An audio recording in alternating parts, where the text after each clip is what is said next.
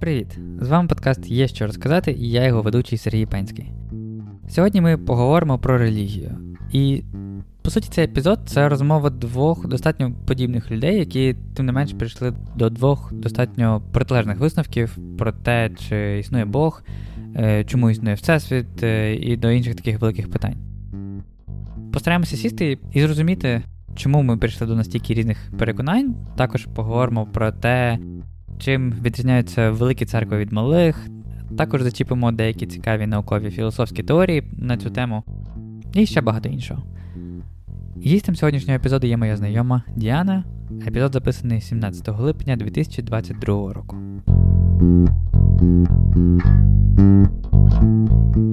Ну що, спробуємо з тобою поговорити про релігію сьогодні, да? Трошки порівняти наші якісь розуміння. Ну і, звісно, постараємося, думаю, спокійно, якось, ну, цивілізовано, можна сказати, е, про це поговорити. Хоча це, звісно, така тема, деякі люди бувають трошки злі, трошки впевнені ну, в своїй точці зору. Я надіюсь, що ми про сьогодні нормально. Я думаю, що це було добрим рішенням записувати з різних місць, так на всякий випадок. А, щоб не побилися. Ну, бо хто знає, да. Можливо, навіть потрібно буде закрити камеру, щоб не було свідоцтв жодних. Да, да, можливо. Е, Ну, я я пам'ятаю, що ми з тобою, коли говорили минулий раз, то в принципі не побилися. Думаю, що. Ну, ти вчасно є... втік, да. А, я вчасно втік, так. В мене є декілька таких тем, які я хочу зачепити. І мені здається, варто почати з того, взагалі, в що ми з тобою віримо, щоб якусь таку базу для початку розмови, да? просто щоб і ти, і я, і, можливо, слухачі пізніше розуміли, з чого ми починаємо розмову, так сказати. Угу. Тобто розповісти про те, як я розумію віру і чому я до неї прийшла, так? Так. Окей. Ну, віра в моєму житті була присутня з маличку.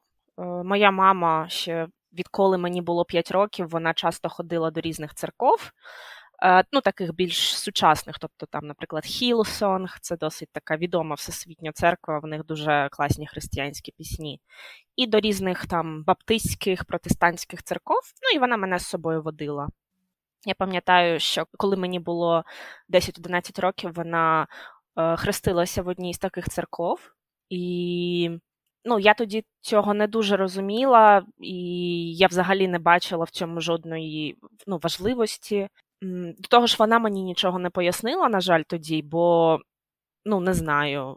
Вона мені просто цього не пояснила. І від цього в мене було ну, навіть якесь таке роздратування, що що ж це таке, чому ти цьому так багато уваги приділяєш, а мені нічого не кажеш. Ну, тобто, не знаю, це б дуже дивно було для мене. Але ось е, через кілька років, мені тоді було 14-15, в мене стався такий момент, можна сказати, такий катарсіс. Це було після однієї сварки з моїми батьками. Ну, тобто, така досить е, побутова річ. І я себе почувала такою якоюсь винною, і в нас вдома була Біблія. і Я вирішила цю Біблію там відкрити, почати щось там читати. І якось Ну, ось не знаю. В мене взагалі є таке, що коли я читаю Біблію, я відчуваю якийсь спокій внутрішній, такий mm-hmm. заспокоєння. І ось е, під час цього читання я якось ну, надихнулася, і на кілька днів, може навіть на кілька тижнів, мене ось е, ця ідея віри, вона мене просто захлиснула, і я жила цим, я ходила по школі, там проповідувала, якось горіла цим просто. І Потім з часом ну, якось воно все почало згасати, але я пам'ятаю, що для мене це згасання воно було дуже травмуючим. От. Е, Ну і потім, через ще кілька років, е, коли я вже закінчила школу, тоді якраз почався Майдан, і мій тато категорично сказав, що він не хоче, щоб я вчилася в Україні. Тому е, батьки відправили мене до і вже коли я жила в гуртожитку, там так виявилося, що в гуртожитку жила одна дівчина-християнка е, з тієї церкви, яку я е, відвідую останні вісім років. І на відміну від усіх моїх попередніх знайомих християн, ця дівчина вона була таким взірцем того, яким християнином хотілося бути. Вона була дуже відкрита, вона була дуже енергійна, вона була дуже сучасна. Бо в мене був стереотип, що християни вони наче застрягли в якомусь минулому, і причому вони завжди якісь.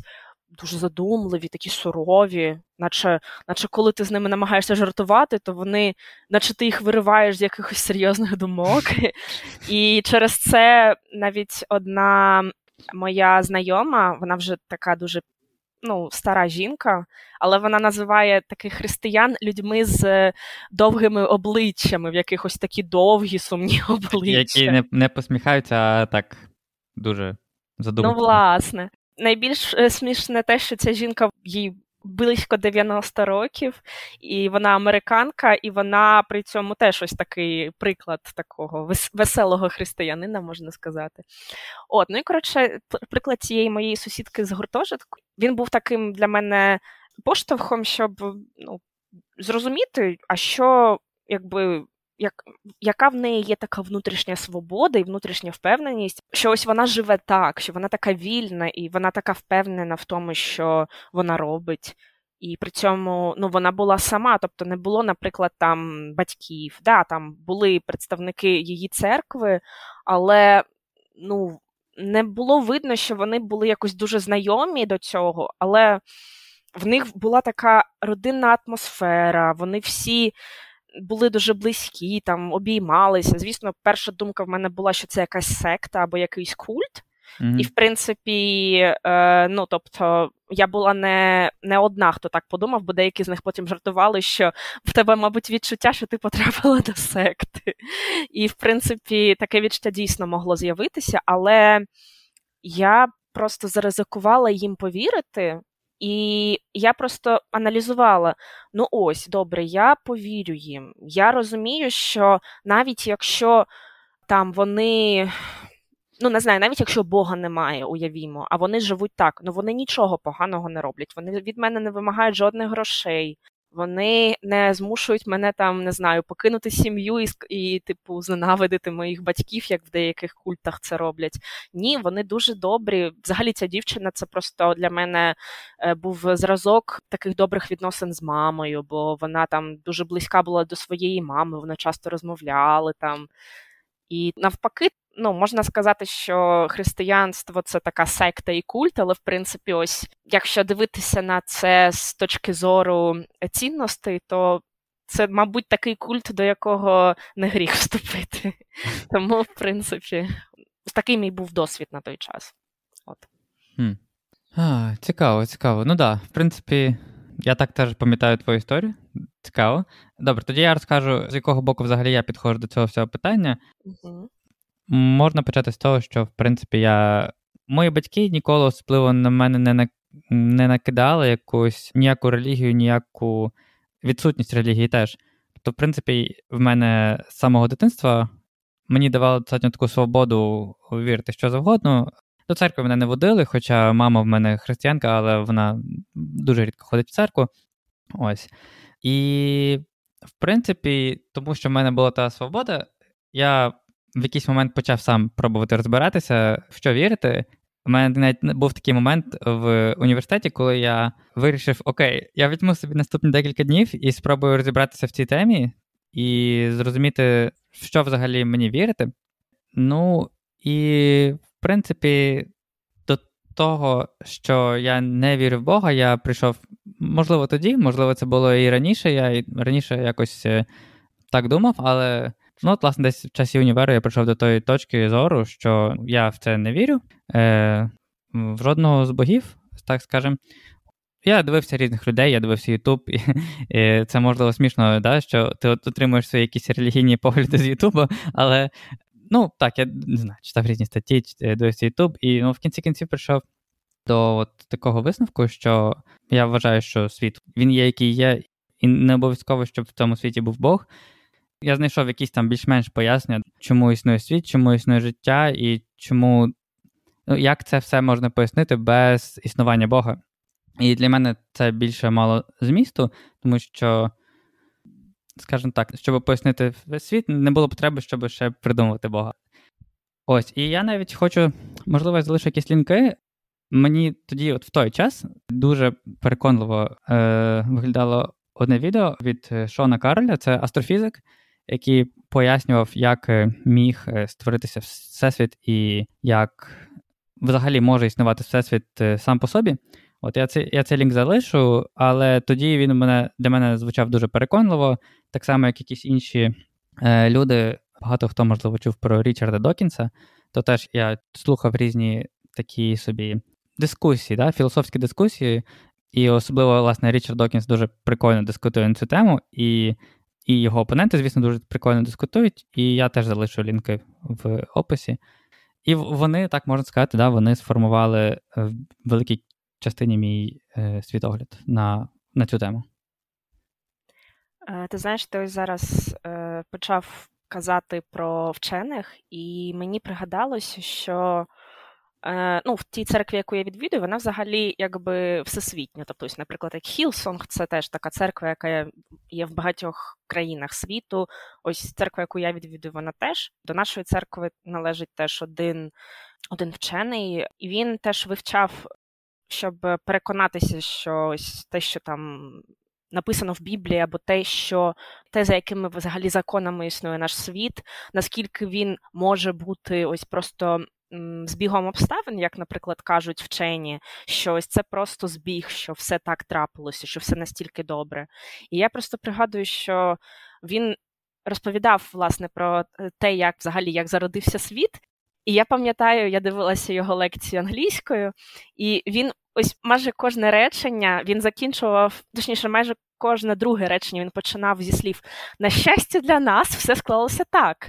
І ось на щастя для нас. Тобто я пам'ятаю, це luckily for us, luckily for us, і це було так дуже прикольно. І насправді в багато речей, які ну, існують в нашому світі. Тобто, якщо так подумати, наша планета вона знаходиться на настільки доброму місці біля сонця, що нам якби в нас такі дуже комфортні температури. Тобто, ну реально можна вижити в будь-якій точці світу, навіть там на північному полюсі, якщо.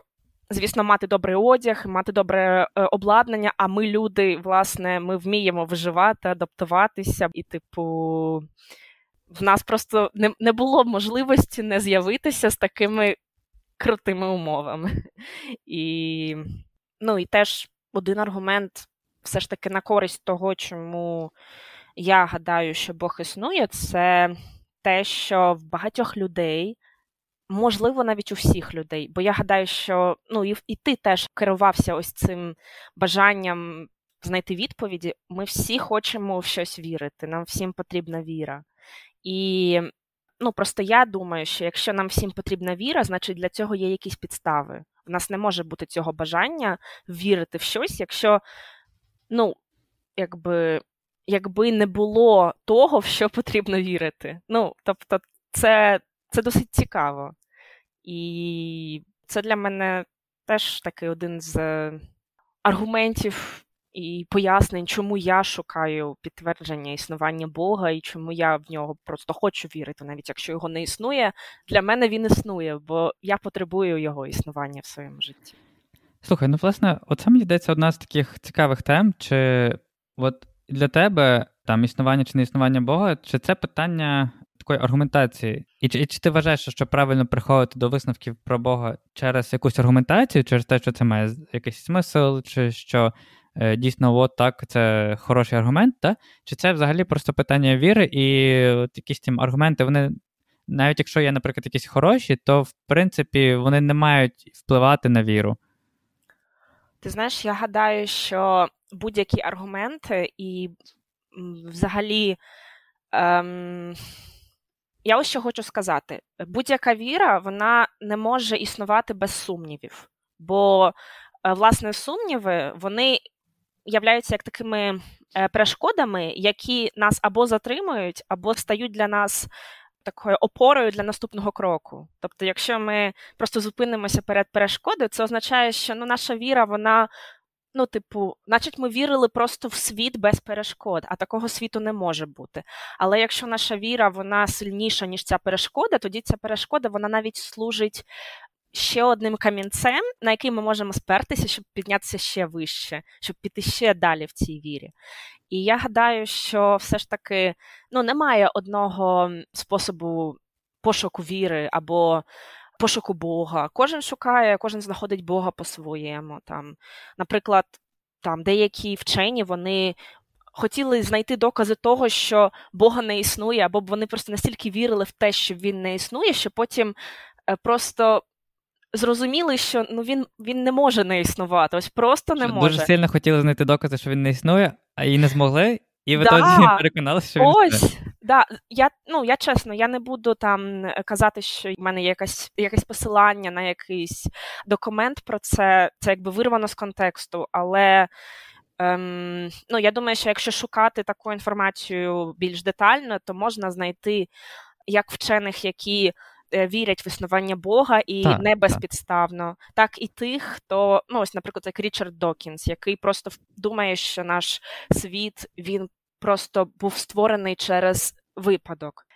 Абсолютно погоджуюсь. Я не знаю, наскільки це там то, що ти науковець чи науковець, чи ще хтось взагалі впливає. Думаю, що якось впливає, але абсолютно ти права, що з будь-яких категорій населення можна знайти віруючих, можна знайти невіруючих. Типу, це абсолютно ніякий.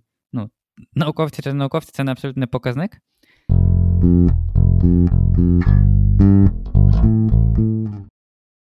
Ти чула про Ніка Бострома і теорію симуляції?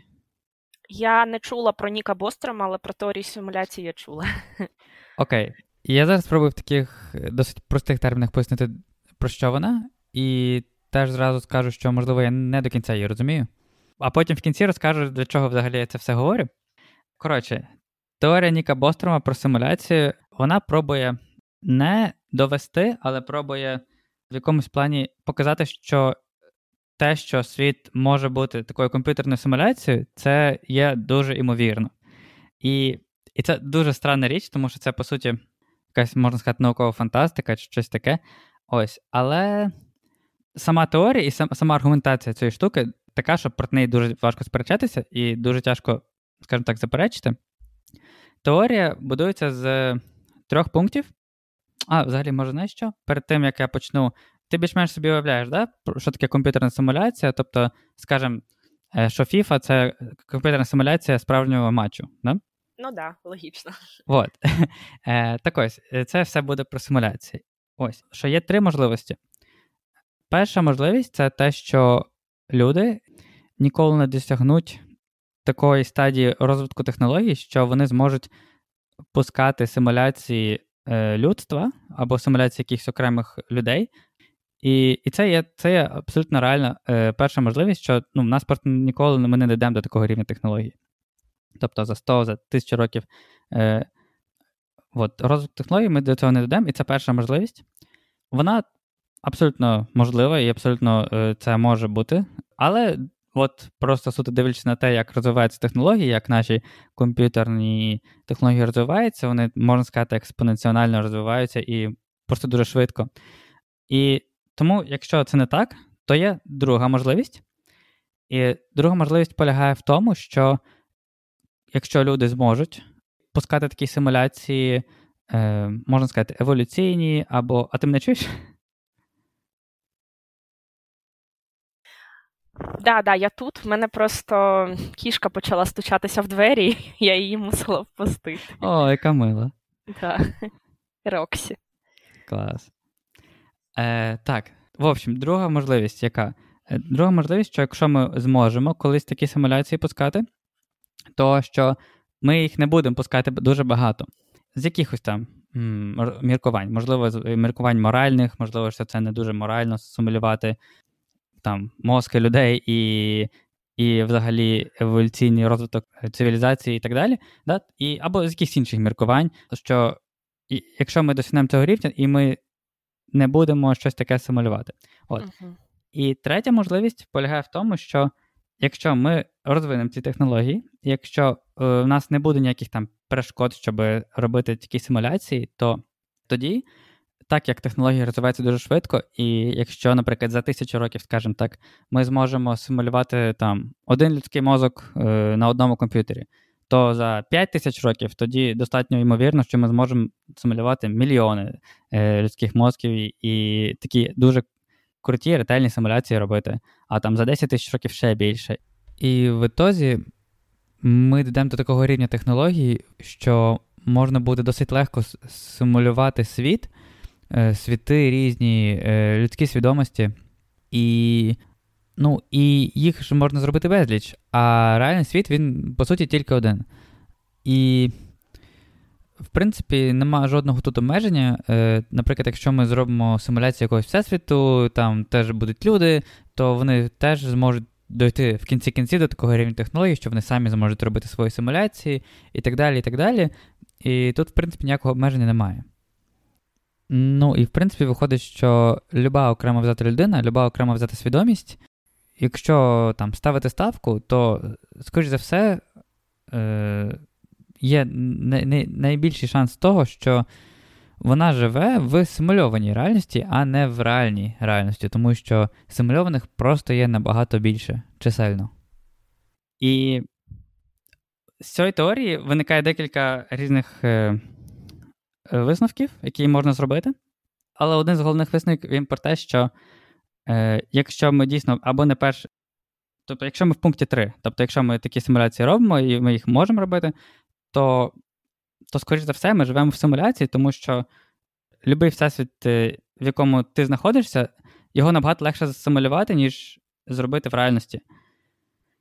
Е, Ось, я не, я не знаю, чи в мене вийшло тут е, добре так е, аргументувати те все. Я скину знову ж таки лінк на цю теорію, але просто чому я взагалі про неї говорю?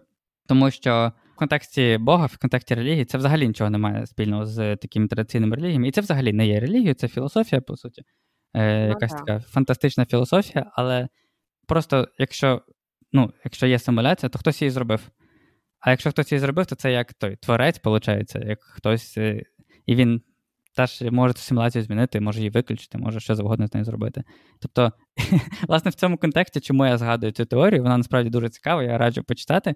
Не з якихось там релігійних, реально якихось таких е, мислень, а просто з того точки зору, що воно достатньо цікаве. От. Що ти думаєш про це? Е, Ну, ти знаєш, коли я тільки починала вчитися в універі, і я теж натикалася на цю теорію. Щиро кажучи, вона мене трошки лякала. Ну, тобто, я просто уявляла собі, що це правда, і трошки це. Дискомфорт викликала ця думка, що все це може бути справжнім. От ем, я стараюся не задумуватися, тобто я стараюся не сприймати такі речі дуже близько до серця, бо ну, якби в мене є розуміння, якщо це навіть так, то все одно все, що я відчуваю, воно справжнє. Так, це нічого не змінює, навіть якщо це да. симуляція. Так, да, якщо якщо хтось, наприклад, мною грає як в Сімсах, то цей Сім він все одно відчуває себе реальним. Ну, Якби я я це якби на себе переношу. Тобто, якби я була таким сімом, то я би була в такій ситуації, коли я б вважала, що все реально. І мені здається, найстрашніша річ для гравця в сім було б те, що сім до нього повертається, ламає четверту стіну і каже: Ти що таке робиш? Зачем ти зачем ти видали в цю лісницю з басейну? Навіщо ти мене топиш? От Тому я, мабуть, на місці творця е, вже трошки це пішла курити в сторонку, бо, мабуть, скоро тут би був вже такий страшний бунт. Так, тим більше, що е, ми, знаєш, е, його симуляція вже щось починає догадуватись, вже пише всякі теорії. А, ну все, ну все. Сімси скоро вже це вилазять з екрану і не дадуть йому натиснути на кнопку видалити гру, бо вже все, вже вже гра, вона вже сама себе розуміє. В неї вже самосвідомість з'явилася. От, mm-hmm. ну, А якщо казати з контексту, наприклад, ну не знаю, якщо хтось реально в це вірить, тобто, якщо хтось, наприклад, просто розуміє, що це так, мабуть, я б порадила таким людям. В психушку. Ну, ні. Ну, тобто, я я, ну, я маю на увазі, що ці люди вони ну вони не хворі. Тобто, я, наприклад, можу теж в таке повірити, якщо я ну якби дуже цього захочу. Але я думаю, таким людям реально варто поговорити з кимось, хто більш спокійний, хто зможе їх заспокоїти, сказати, що так, ти стоїш двома ногами на землі. Тобто, там, що б ти не зробив, тебе не видалять з цієї гри. Ти тільки сам можеш, якби, ну, тобто, не знаю, я я б таким людям просто порадила знайти хорошого психолога, щоб. Кимось поговорити. Так, да, бо ну, реально, щоб заспокоїтися, щоб угу. не не накручувати себе. Ні, насправді я я вважаю, що це ця штука, по якій нема сенсу себе накручувати, тому що річ в тому, що от якась така теорія, то вона це ж філософська теорія. Це ж не має нічого спільного з, з якимось практичним життям. Це, знаєш, незважаючи на те, на те, чи ми живемо в симуляції чи ні, там, ну, нічого не міняється, все рівно. Все, все рівно Росія напала на Україну, все рівно тобі завтра вставати, все рівно е, спати треба добре. Ну, тобто, взагалі, в практичному плані, да, воно абсолютно нічого не міняє. Ну, Так як і, в принципі, багато філософських таких ідей. Тому, не знаю, хоч вір, хоч не вір, це ж така річ. знаєш. Тому для мене це як цікавинка. І да, навіть можливо реальність, можливо. Але навіть якщо так, то це, в принципі, не важно. Ну да, я просто знаєш, якщо казати про те, що ця теорія вона не має нічого спільного з реальністю, я одразу чомусь подумала про рептилоїдів. Тобто, це, мабуть, теж логічно, що цього не існує, але все одно, на жаль, є люди, які в це вірять, і, на жаль, настільки вірять, що ну, вони просто на це марнують все своє життя, і просто ось трошки їх шкода, що вони більш непокояться, ніж насолоджуються життям. Ось просто. Ну, але бач, я думаю, що це якраз е, дуже відрізняється від теорії про рептилоїдів, бо теорія про рептилоїдів, по-перше, не має жодного логічного, ну, якоїсь е, причини, щоб існувати. А по-друге, вона реально впливає на людей життя. Вона реально людям може. Не знаю, може, ця людина, яка вірить в рептилоїдів, вона буде ходити розказувати всім, що існують рептилоїди. Да? А люди, які там читали ті філософські якісь е, статті, я не думаю, що вони типу ходять, розказують всім, що треба вірити в симуляцію. Хоча хоча е, є в нас всякі Ілони маски, які достатньо відомі і про це всім розказують. Е, от. Але але да, це, це філософія, що ж тут сказати. Свідки Ніка Бострома, так? Да. Да. Чи ви вірите в Ніка Бострома та його теорію симуляції? Хочете про це поговорити?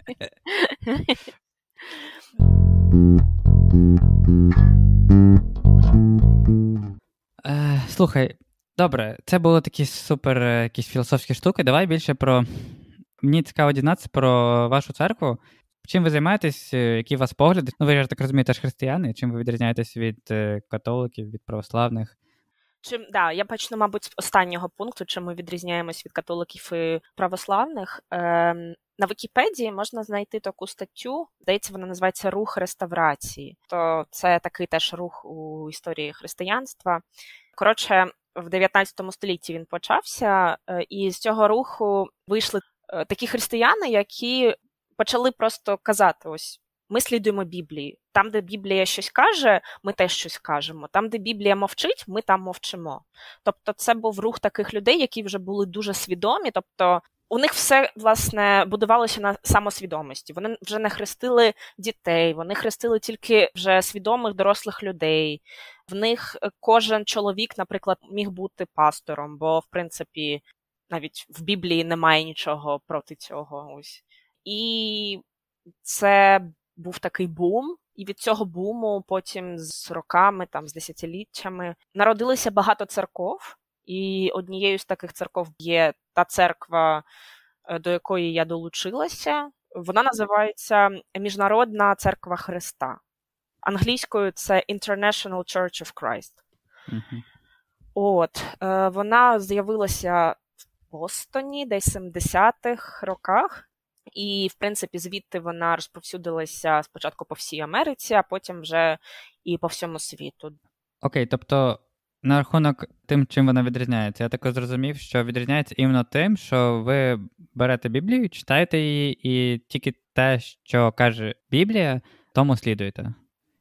Ну так, да. тобто, ну, якщо якщо казати про такі ось серйозні речі, як хрещення, як покаяння, тобто, ну, наприклад, в Біблії не сказано, що достатньо тільки покаятися. В Біблії завжди йдуть поряд покаяння і хрещення. Тому в нас спочатку люди каються, тобто сповідують свої гріхи, а потім вони хрестяться, і тоді вже ну, вважається, що вони якби заново народжуються, як це в християнстві називається. А чи ти вважаєш, що в принципі це має якісь свої плюси, щоб бути все-таки в трохи меншій церкві, ніж в тих великих? Чи, можливо, у вас є якесь ком'юніті, наприклад, можливо, ви якось більше один одного знаєте, чи більше один одному довіряєте, ніж в тих великих церквах? Чи все-таки є якісь теж мінуси? Ну, і плюс, і мінус це те, що якщо ти в маленькій церкві, то всі тебе знають, всі можуть помітити, якщо, наприклад, ти не прийдеш на зібрання. Всі можуть помітити, якщо ти, наприклад, приходиш з кимось там, з другом, або ну, на тебе одразу звертають увагу, що mm-hmm. ти є. Це, ну да, це і плюс, і мінус, бо це все залежить від того, чи ти хочеш, щоб тебе помітили, чи ні. Ну да. От. Окей, а знаєш що? От ця тема мені цікава на рахунок е, того, що церква говорить про створення життя, про еволюцію, про якісь такі наукові штуки. Чи в них є своя думка? І якщо є, то розкажи. Ну, знаєш, мабуть, офіційна думка взагалі ось там церкви, наприклад, католицької чи православної, це те, що ні, там все створив Бог. А в нашій церкві, мабуть, немає якоїсь конкретної ну, типу, догми на це. Ну, щось. Це ось рівно за сім днів трапилось. Мені здається, в нас кожен вірить в це з точки зору того, як він це розуміє. Ну, наприклад, наш пастор він е, він вірить в те, що існували динозаври, він вірить в те, що землі мільярди років. І він дивиться на це з такої точки зору, і мені здається, що він ну навпаки для нього це навіть ще один привід, щоб зрозуміти, наскільки Бог великий, якщо він ось всі ці роки вів до того, щоб людство з'явилося. Тобто, це ну, це теж такий цікавий момент, що якби хтось думає, що якщо була еволюція, то значить, що ми з'явилися від е, мавп. А хтось просто дивиться на це ну, не з цієї точки зору, а з тої, що Бог так довго нас чекав, там мільярди років. От. Е, І теж ця е, теорія еволюції від мавпи до людини. Особисто мені ця теорія не подобається. Не знаю, мені не подобається просто сама ідея, що я можу бути е, потомком мавпи. Просто ну не знаю, це наче це якесь приниження для мене. Тобто я вважаю, що знаєш, є така теорія, що раніше люди були більш просвіченими і більше знали, а потім ми просто деградували в якийсь момент, і зараз ми знову намагаємося досягнути попередньої величі. Я більше в це вірю, що ми від початку були ну, більш досконалі, а просто потім впали в якусь е, таку темряву розумову і, е, ну так сказати, моральну. І зараз ми з неї викарабкуємось. Але але ти маєш на увазі такі якісь історичні факти, як древньогрецька цивілізація, там древньоримська цивілізація, чи маєш на увазі якісь ще давніші якісь часи, коли. Ну, ну я маю ще давніші часи на увазі, тобто там, наприклад, первобитні люди, так? Ну, які, власне, в яких ціллю життя було, по суті, тільки виживання. І тобто я не думаю, що ну, якби Ну, я знаю, да, це може буде звучати дивно, але я просто не хочу вірити в те, що таким був початок людства. Бо е, все ж таки, ну, не знаю, просто для мене це, мабуть, не настільки важливо зараз знати, бо я знаю. Хто я зараз, я знаю, де я зараз. А те, що було раніше, ну я вдячна за те, що воно було, бо завдяки цьому є я, але воно для мене не є прямо якоюсь істотною річчю для розуміння. В мене є своя віра, своє розуміння. Якщо вони неправдиві, я це зрозумію. Якщо мене буде в цьому потреба, поки що я можу жити без якихось дуже серйозних думок на цей привід. Угу. Тобто. Тобто можна сказати так, що ти не заперечуєш еволюцію, але ти не хочеш думати просто про те, що це там вірогідно. Або ну, наскільки це вірогідно? Я не знаю, мені просто це. Ем... Ну, тобто, добре, я я, не я не відкидаю того факту, що це може бути, і що Бог нас так само любив, бо, ну, типу, він любить кожну тварину, кожну бактерію. Але просто, ну, наприклад, я бачу, які мавпи бувають жорстокі. Да? Вони вони можуть там погризти одна одну, побитися до смерті і все таке. І просто, ну, мені мені просто не хочеться. Ну, мені неприємна та думка, що колись ми були такими, хоча ми і зараз такими частково є, але ой, не знаю, це це щось, знаєш, таке, мабуть, дуже глибоке якесь таке, просто небажання це прийняти. А, Я розумію. Окей, окей. Я поважаю цю думку. Мені здається, що. Типу, ніхто з нас не може мати всі факти правильно і всі факти знати, і там, не знаю. Я я думаю, що це це абсолютно адекватно, хоча я трошки інакшої думки, да? тому що я я не знаю, яким чином це сталося, що я, в принципі, ну, не те, щоб приймаю всі наукові пояснення прямо на слово, але як мінімум вони мені здаються достатньо інтуїтивними і достатньо прийнятними. Uh-huh. Ось. Тому да, тому я трошки інакшої думки, але знову ж таки, е, тут абсолютно немає жодної там. Типу, ну, Я я поважаю всі думки.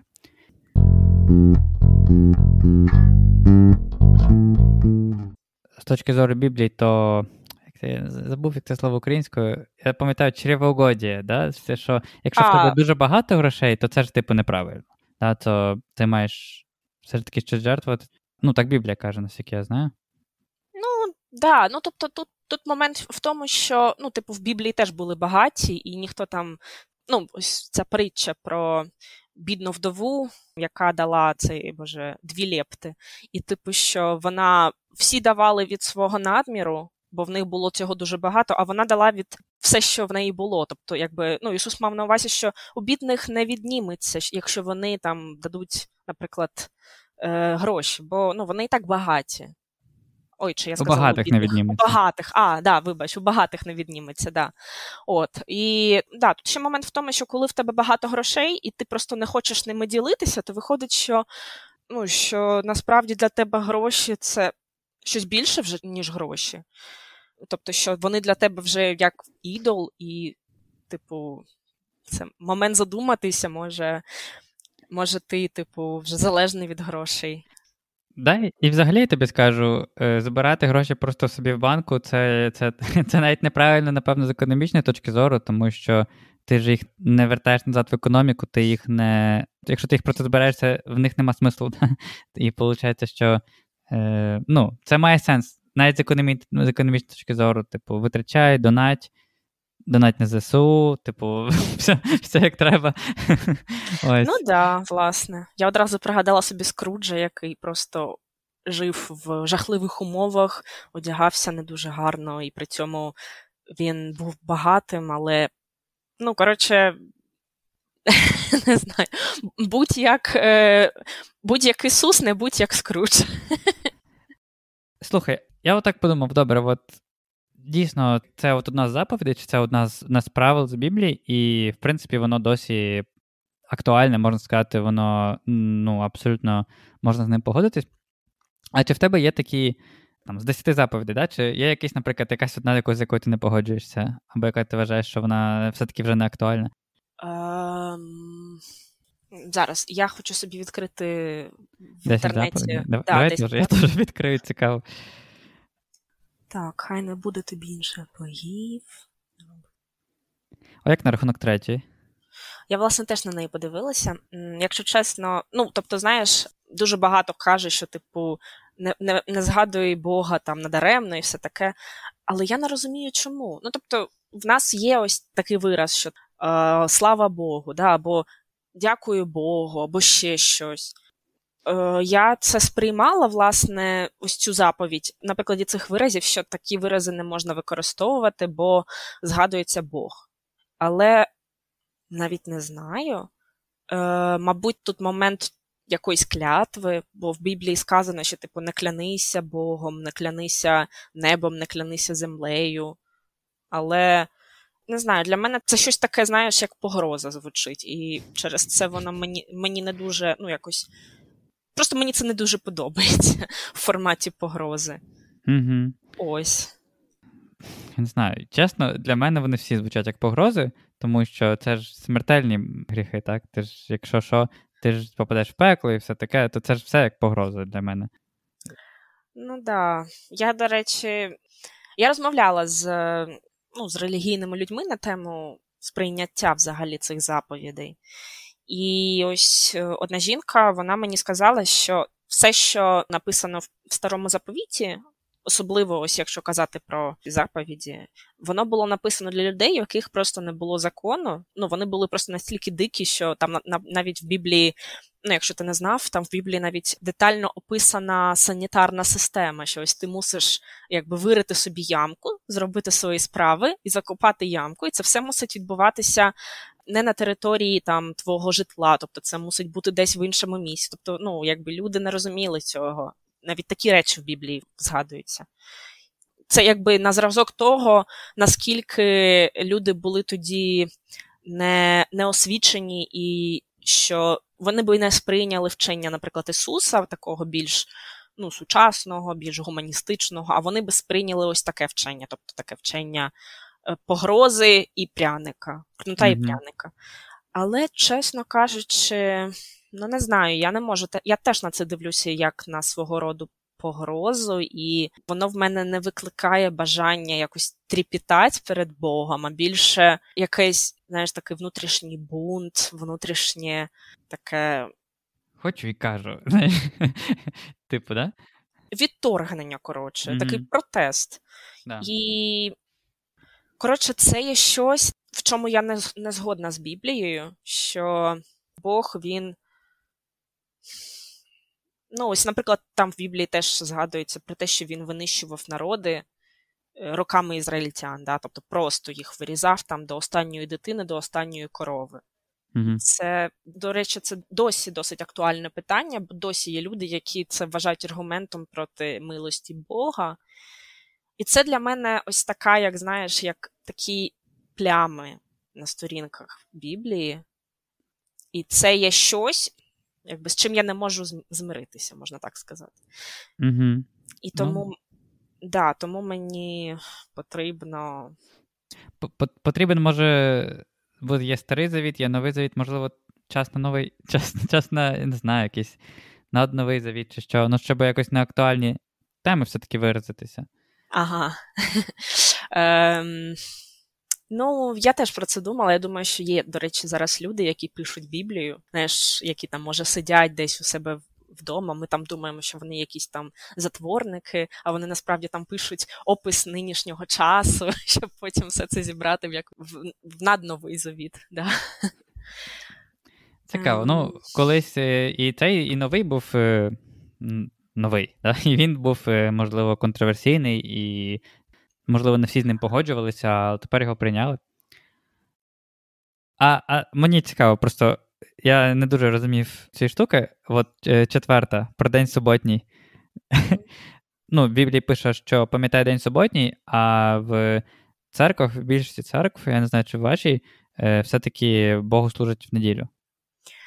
Ну, тут є пояснення таке, що, мабуть, ти знаєш, що в Ізраїлі в них якби неділя це перший день, да? Так, та, неділя це перший день, і шабат це типу як їхнє свято субота. Так, да, це типу як сьомий день. І е, в християнстві, якби ну, взагалі, ось ця традиція про церкви в неділю вона виникла вже в християнстві, тому що Ісус Він воскрес в неділю. І, до речі, ось власне в російській мові цей день так і назван Воскресіння, тобто День е, Воскресіння. І я якийсь час тому читала про це, що це ще ось з римських часів прийшло, що власне через те, що Ісус Воскрес в цей день, тому вирішили в цей день і проводити богослужіння. От.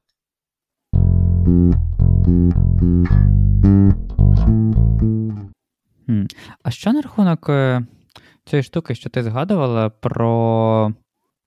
Зараз. Тема важливості позиції церкви в житті віруючої людини? Да, е, ну, ну, я просто з цим конфліктом теж стикаюся і зараз, і вже якийсь час там протягом кількох років, навіть можу сказати. Е, що ну, ось я написала тут, що думка церкви або навіть цілого християнства мусить для тебе бути вирішуючою. Я останнім часом приходжу до висновку, що ні, тому що церква це в першу чергу це люди, церква. Тобто люди вони ніколи не можуть бути е, вирішуючими, якщо йде річ про життя. Бо церква, вона це як люди, які е, просто вчаться любити і бути коханими. І вони не можуть вирішувати за тебе нічого, бо ну, це те саме, якби ти за них вирішував. Ось Якби ти встав посеред церкви і сказав, знаєш, ось я гадаю, що вам всім потрібно жити так. Ну, Тому що ти якби теж є представником церкви і ось. Тобто тут питання є того, да, я розумію, що питання, можна сказати, морального авторитету. Наприклад, в католицькій церкві найвищим моральним авторитетом є поп, е, перепрошую, поп це якось англійською, папа римський, да? Да, е, Ось. А по ідеї, в вашій церкві то моральним авторитетом є ну, пастор. якась там пастор або найголовніший пастор якийсь. Ну, і, і твоя думка, я так розумію, в тому, що це що в тебе все рівно має залишатися свобода вибирати інакше? Звісно, да. І ти знаєш, насправді я чула багато ситуацій, навіть Біблія описує ситуації, коли люди вчиняли інакше, ніж е, їм казали, або коли люди, навіть е, роблячи якісь помилки, вони все одно, ну, наприклад, Бог їх покидав на якийсь час, ну тобто вони втрачали з ним зв'язок через там свої гріхи або якісь вчинки, але потім вони все одно приходили до якоїсь величі з Богом. Тобто вони все одно поверталися до нього або розуміли його ще краще. І... Ну, тобто, а, але питання в тому, да, чи церква може бути неправа? Ну, да, тому що церква це люди, знову ж таки. Е, да, Я, я мабуть, дуже голосно, ну, типу, таке дуже сильне умозаключення роблю, але добре, я скажу інакше: церква не те, що не права. Ну, тобто, е, права церква тільки якщо вона слідує своєму першому зразку, тобто Біблії, да, якщо вона повністю живе згідно Біблії, але, на жаль, мало таких людей є, які повністю за цим живуть. Я маю на увазі, що, наприклад, якщо церква тобі скаже, що ну, це гріх, там, наприклад, е, виходити заміж за е, іновірця, да, або просто за людину зі світу, або там, наприклад, це гріх. Робити татушку? Тату, та, да, що там, або татушку, або, наприклад, е, ну, цілуватися, да, або, або наприклад, навіть е, сексуальний зв'язок до шлюбу. І да, тобто, з однієї сторони, це дійсно дуже. Е, ну, тобто, по-перше, треба розуміти, чому це засуджується церквою. Тому що, наприклад, е, татушка. По-перше, це тому, що це на все життя, і і теж ну, невідомо, якби що потім тобі в голову збереде. Да? Можливо, е, в тебе, знаєш, це як такий тригер, що ти зробиш цей перший крок, а потім будеш робити ще, ще, ще кроки, і просто тебе кудись там занесе. Або це теж те, що ти можеш, наприклад, собі набити там якусь, не знаю, сатанинську штуку, ще щось. Не ага. знаю. Хоча, якщо чесно, я знаю немало людей в нашій церкві, які робили собі татушки, наприклад, Бог є любов або щось таке. Тобто, з однієї сторони татушка, а з іншої сторони вона славить Бога. Да? І, якби, і, і тоді вже виходить такий момент, що татушка це все ж таки справа кожної людини, тому що кожна людина вкладає в тату своє значення. Я ось, наприклад, з мамою нещодавно розмовляла і кажу: їй, мамо, я можу собі набити робити свастику, і одна людина в цьому побачить е, символ нацизму, а інша людина в цьому побачить ну, власне, цю древню свастику, да, бо це древній символ. І, типу, угу. хтось мене обов'язково засудить, а хтось ну, зрозуміє щось інше. А я можу просто сказати, що. А це просто свастик. Ось мені просто сподобав, або це просто, знаєш, чотири ноги. Ось це бізнес, типу, такий в колі. І сказати, що там я якась там не знаю, нацистка, або я якийсь там не знаю, індійський гуру, або я там. Може, просто взагалі якийсь абстра... абстракціоніст. Тобто, все це буде думкою людини, але я то знаю правду, да, тому що я ж робила цю тату, я знаю, що я в неї вкладаю. Ну, коротше, тут багато сенсів. От. І ну, просто. Mm-hmm. Я теж знаю, наприклад, пари навіть в нашій церкві, які в якийсь момент вони вирішили жити по-своєму, тобто відійти від церкви, вони почали жити статевим життям ну, без шлюбу, типу, і все таке. Потім один з цієї пари все ж таки вирішив повернутися до церкви, потім за ним інший прийшов.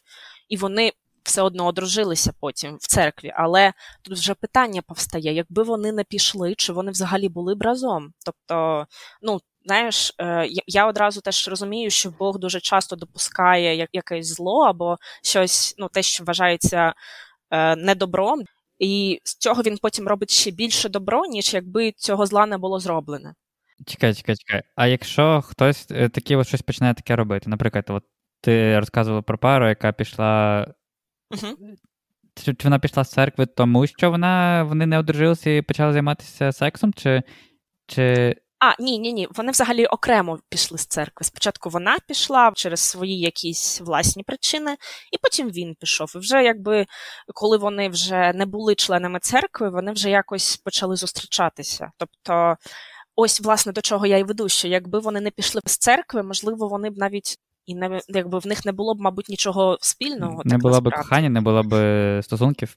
Да, вона мені просто розповідала, що до цього вона кілька років була закохана взагалі в іншого хлопця з церкви, який зараз одружений з іншою дівчиною. І, типу, якби е, ось, ну, якби ось ця Я перша розумію, дівчина. Якщо... Коротше, да, тобто. Якби якщо так подумати, ось власне по цим всім лініям життя і лініям лініям долі, то виходить, що в якомусь сенсі те, що вони обидва пішли з церкви, це створило одну сім'ю і потім другу сім'ю, да, і Коротше, Коротше, висновок такий, я розумію, що не завжди є сенс слідувати слову Біблії, а деколи деколи є винятки, деколи можна робити так, як здається правильно. Um, ну. А, Ні, я я б сказала інакше, якщо те, те, як я це розумію. Бо взагалі слово Біблії, ну, воно не є злим, тобто, якщо ти їм йому будеш слідувати, то в принципі з тобою нічого поганого не трапиться, все буде добре. Але може бути таке, що ти просто розумієш, що інакше ти не можеш. Я просто думаю, що якщо ти розумієш, що це не твоє місце, або зараз ти цього не розумієш, або воно зараз тобі не подобається, то не треба цього боятися. Краще взяти тайм-аут, спробувати жити тим життям, як ну, яке тобі зараз здається кращим, там, да, ти ти собі назбираєш, звісно, синців, може навіть шрамів, може навіть травм, але мені здається, що це набагато краще назбирати справжні травми, які ти дійсно заслужив, які ти пережив, ніж весь час жити в акваріумі, щоб потім просто зрозуміти, що ти не мусив цього робити. Бачиш, в цьому плані ми досить подібні, що я ну, теж стараюсь так жити, що роблю те, як я вважаю правильним, будуть сенці, то будуть сенці. Будуть і висновки після того, да? після сенців. Е, Ну і тоді ти зможеш зрозуміти, що насправді правильно і там, як було краще. Ну да, да. Звісно, там, ну, я не кажу там, наприклад, якщо ти. Ну, добре, наприклад, е, теж в церкві є така тема досить болюча, що в церкві дуже багато жінок, які, наприклад, розвелися, да? і через те, що вони вже ну, старші, да? тобто там 30 40 вони не настільки е, привабливі для чоловіків, як, наприклад, молоді дівчата, да? ось там 20 або навіть ще молодші. І через це ну, такі жінки вони стають можна сказати, гіркими. Ну, тобто, в тому сенсі, що вони стають ображеними, вони зляться на цю молодість, да, цих дівчат молодих. Вони їм дуже боляче, і вони якби і вони відчувають, ніби вони. Ну, змушені просто терпіти те, що, наприклад, їх ніхто там на побачення не запрошує, або ніхто до них не проявляє знаків уваги. І це не значить, що вони мусять мучитись. Вони, ну, кожна людина має право на щастя. Навіть там в Біблії сказано, що якщо ну там правда момент про вдів, але в принципі те ж саме, якщо людина не має чоловіка, ну жінка не має чоловіка і вона молода, то краще їй вийти заміж, е, знайти собі кохану людину, бо інакше вона стане такою гіркою. І ніхто її не засудить, якщо вона буде шукати цього хлопця, і якщо він їй сподобається, якщо він не, не віруючий. Mm-hmm да, це буде вже її відповідальність. Були такі ситуації, коли жінка знаходить собі там, наприклад, якогось е, який потім, блін, б'є її, з яким їй ще гірше, ніж зі своїм колишнім чоловіком. Але це вже відповідальність цієї жінки. Тобто тут же момент в тому, що вона сама собі такого вибрала. Але Чекай, чекай, тобто я так розумію, що то, що ти хочеш донести, це то, що якщо ти слідуєш Біблії, то це супер круто, і тоді, в принципі, все буде добре, але ти також можеш робити щось інакше, абсолютно йти своїм шляхом, але просто тоді відповідальність на тобі. І тоді, хто знає, що може статись, да, але тоді відповідальність на тобі. Ну да, і знову ж таки, ну, наприклад, е, ти можеш познайомитися з такою людиною не в церкві, але е, жити з нею чистим життям, да, там, наприклад, без сексу до шлюбу або ще щось. Тобто, ну, якщо ця людина буде розділяти теж такі погляди, якщо це для тебе дійсно важливо. Слухай, або... А звідки вони би знали взагалі, чим ти займаєшся сексом з тою людиною, чи не займаєшся? Ну, звідки церкві це знати? Ну, вони можуть це знати тільки з твоїх уст. Ну, знаєш, тут же момент того, в що ти віриш, і якби. Ну, тобто, це в твоїх інтересах бути щирим. Якщо ти не будеш щирим, ну то якби якщо ти віриш в Бога, тоді виходить, що Бог це побачить, і тобі ж самій буде від цього гірше. Ну тобто, совість буде гризти і все таке. Угу. Бо який сенс знаходитися в церкві, якщо ти ну, ти нічого не отримуєш від цього, ти просто мучишся в такому випадку. Ну, якщо ти вдаєш ну, весь час. Так, в мене бачиш, в мене трохи інший підхід. Я трохи я, я роз... по-інакшому це все розумію. Але так, да, по суті, що якщо ти віриш, що якщо ти завжди маєш там бути правдивим і розказувати про себе, про свої гріхи.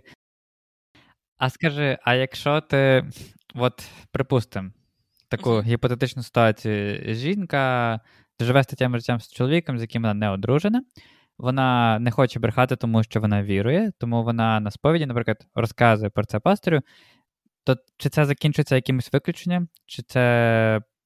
Ага, е... я я розумію. Чи це закінчиться тим, що її виключать з церкви, або так. вона просто. Покається від... і, і буде далі жити. Ну, такої ситуації точно не буде, що ось вона просто покається, її там пробачать в церкві, типу, окей, ти покаялася, можеш продовжити бути членом церкви, як і раніше. І, до речі, тут теж момент, що чому, наприклад, статеве життя до шлюбу це гріх, тому що немає жодних гарантій, що це назавжди, наприклад, або немає немає впевненості. Ну, в цьому є якийсь такий момент. Ем... Практичний. Ну, практичний, так. Да. Тобто, виходить, що просто хтось когось настільки любить, скільки, наприклад, використовує, або комусь з кимось більш е, просто вигідно, ніж ти його любиш. Да? Бо хтось там, наприклад, боїться просто вступати в шлюб, бо, блін, це ж потім жити з цим. Да. Ось тому, е, якщо якщо жінка, наприклад, ну, вона віруюча і вона почала жити статевим життям, вона, наприклад, хоче сповідатися в цьому. Перше, що вона отримає, це, звісно, її запевнять, що Бог тебе все одно любить, незважаючи ні на що. Але їй скажуть, що. ну... Але церква не дуже.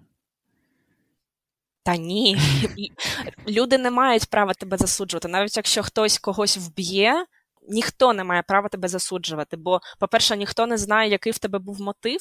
По-друге, ну насправді ніхто не знає, що тебе на це якби, ну ось. Як як ти себе почував, щоб це зробити? Тому ніхто не має права засуджувати нас ні за що. І їй просто скажуть: якщо ви кохаєте один одного, то одружіться. Ну тобто, це вже буде якби окей, ви можете одружитися і ви можете бути членами церкви без питань.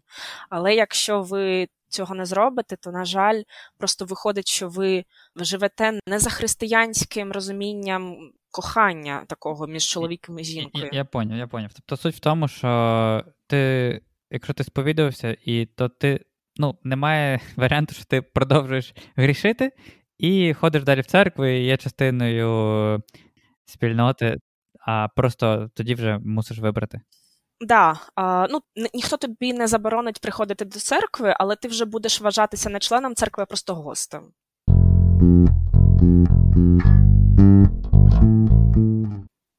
Знаєш, це взагалі ширша тема, що створення кумирів. Ти правду сказала, що ні, ні з кого не, не, не варто створювати кумирів, тому що всі люди не ідеальні і всі помиляються, всі. У мене особисто, ну, в мене є люди, яких я дуже поважаю. Е, Серед них, звісно, і атеїсти, і і інші люди, і християни. Ось, Але я теж стараюся розуміти, що я можу взяти якусь цінність від одного, можу взяти якусь цінність від другого, і не варто зосереджуватися тільки на якійсь одній людині і казати, що от вона повністю права, вона янгол, вона все знає, а просто пробувати черпати все хороше, що одна людина має тобі дати, і друга, і третя, і так далі. Угу. Да, я з цим згодна. Ой, ти знаєш, я ось ти зараз почав казати, що ось не треба створювати комирів, бо всі люди не ідеальні. І ось мені одразу, звісно, згадалася друга заповідь. Да? Це здається, друга про це, про створення комирів. Да, не роби собі різьби і ідолів. Да.